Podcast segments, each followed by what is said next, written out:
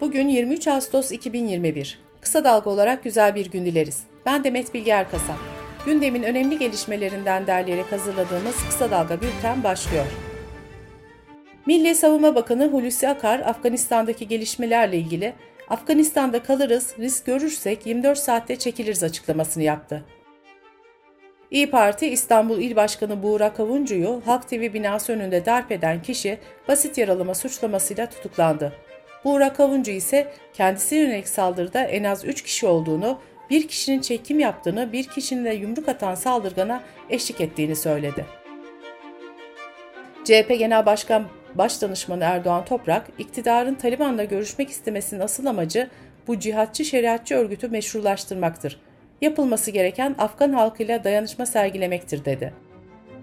HDP eş genel başkanı Mithat Sancar, Eylül ayı içinde tüm Türkiye ilgilendiren konularda çözüm deklarasyonu açıklayacaklarını söyledi.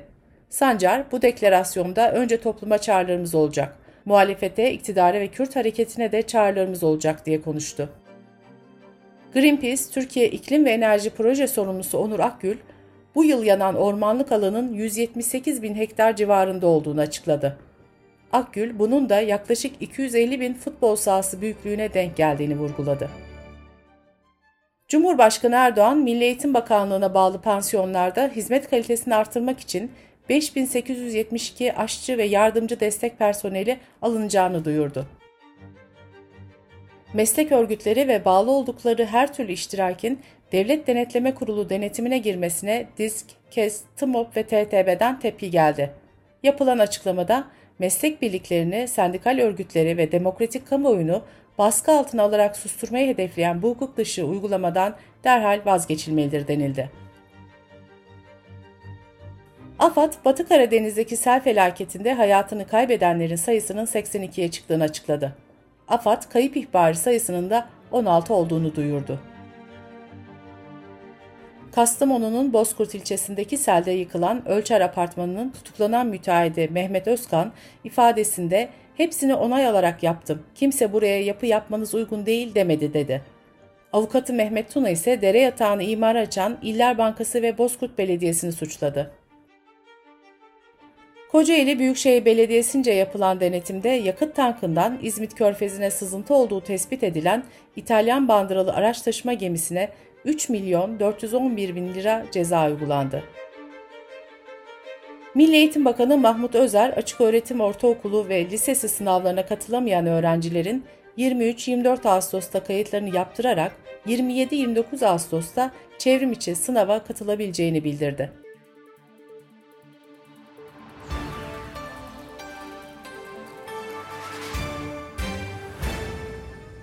Kaz Dağları Ekolojik Platformu Cengiz Holding'in Halil Ağa Bakır Madeni projesine karşı dava açacaklarını duyurdu. Bültenimize COVID-19 gelişmeleriyle devam ediyoruz. Ankara Üniversitesi Enfeksiyon Hastalıkları Anabilim Dalı Başkanı Profesör Doktor İsmail Balık, yoğun bakımda yatanlarda ilk sırada aşısızların olduğunu açıkladı. Balık'ın verdiği bilgilere göre ikinci sırada tek doz aşı olanlar, üçüncü sırada ikinci aşısını daha yeni olanlar, dördüncü sırada ise iki doz aşı olmuş ve aradan 3 aydan fazla zaman geçmiş kişiler var. Profesör Doktor Balık, tek doz aşı neredeyse hiçbir işe yaramıyor dedi. Doçent Doktor Ayşegül Çopur Çiçek, koronada %60-70 oranında şüpheli varyantlar kaydedildiğini söyledi. Çiçek, bu da ileriki süreçlerde Delta Plus'tan başka mutasyonları konuşacağımız anlamına geliyor dedi. İngiltere'nin The Times gazetesinde pazar günü yayınlanan habere göre uzmanlar şu anda kırmızı listede bulunan Türkiye'nin turuncu listeye alınmasını bekliyor. Gazeteye konuşan analist Tim White, Türkiye'nin kırmızı listeden çıkarılmak için bekleyen baş adaylardan biri olduğunu ifade etti. Sırada ekonomi haberleri var.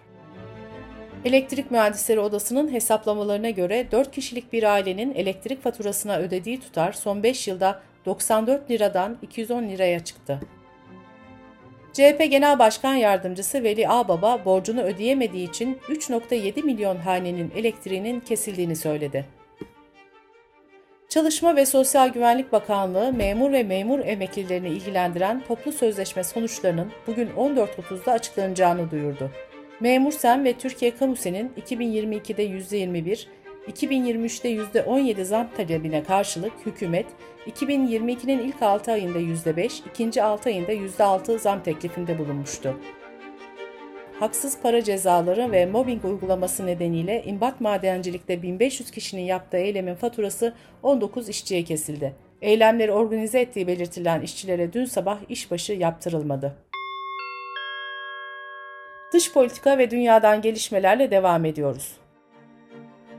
Afganistan'ın başkenti Kabil'deki Hamid Karzai Havalimanı dışındaki kalabalıkta 7 kişi hayatını kaybetti.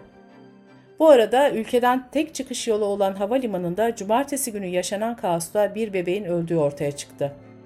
The New York Times gazetesi 2 yaşındaki bebeğin kalabalık arasında kaldığını aktardı. Avrupa Birliği Komisyonu Başkanı von der Leyen, Taliban ile müzakereler yürütüldüğünü doğruladı. Bu görüşmelerin örgütü tanıma anlamına gelmediğini söyleyen AB Komisyonu Başkanı, şu aşamada en önemli konunun tahliyeleri kolaylaştırmak olduğunu ifade etti. Afganistan gündemiyle hafta sonu toplanan NATO Dışişleri Bakanları, teröristlerin bizi tehdit etmesine izin vermeyeceğiz uyarısında bulundu. Taliban'a da tahliye operasyonlarını engellememe çağrısı yapıldı. Afganistan politikası nedeniyle eleştirilerin odağındaki ABD Başkanı Joe Biden, ABD'nin çekilme planını savundu. Biden, Taliban üzerinde müttefiklerle birlikte baskı oluşturulmasının planlandığını açıkladı. Avusturya Başbakanı Sebastian Kurz, Taliban'ın yönetimi ele geçirmesinin ardından yeni Afgan mültecilerin ülkesine gelmesine karşı olduğunu söyledi. Kurz, ben başbakan olduğum sürece bu gerçekleşmeyecek dedi. Rusya Devlet Başkanı Putin, Afganistan'daki durumun doğrudan Rusya'nın güvenliğini etkilediğini belirtti. Putin, Afganistan'daki militanların sığınmacı görünümünde ülkemize girmesini istemiyoruz diye konuştu. Henry kasırgası ABD'nin kuzeydoğu eyaletlerinde tropik fırtınaya dönüştü. Uzmanlar fırtınanın bölgede yaşayan 42 milyon kişinin yaşamını olumsuz etkileyeceğini bildirdi. Fırtınanın etkileyeceği yerler arasında New York, New Jersey, Washington'da var. Bültenimizi kısa dalgadan bir öneriyle bitiriyoruz. Timur Soykan dava dosyalarını gazeteci titizliğiyle inceledi, usta kalemiyle hikayeleştirdi. Ortaya herkesin göz önünde yaşanan televizyon şovlarında işlediği cinayetler konu edilen ama hikayesi bilinmeyen Anadolu'da bir seri katilin ıssız cinayetlerinin 4 bölümlük öyküsü çıktı.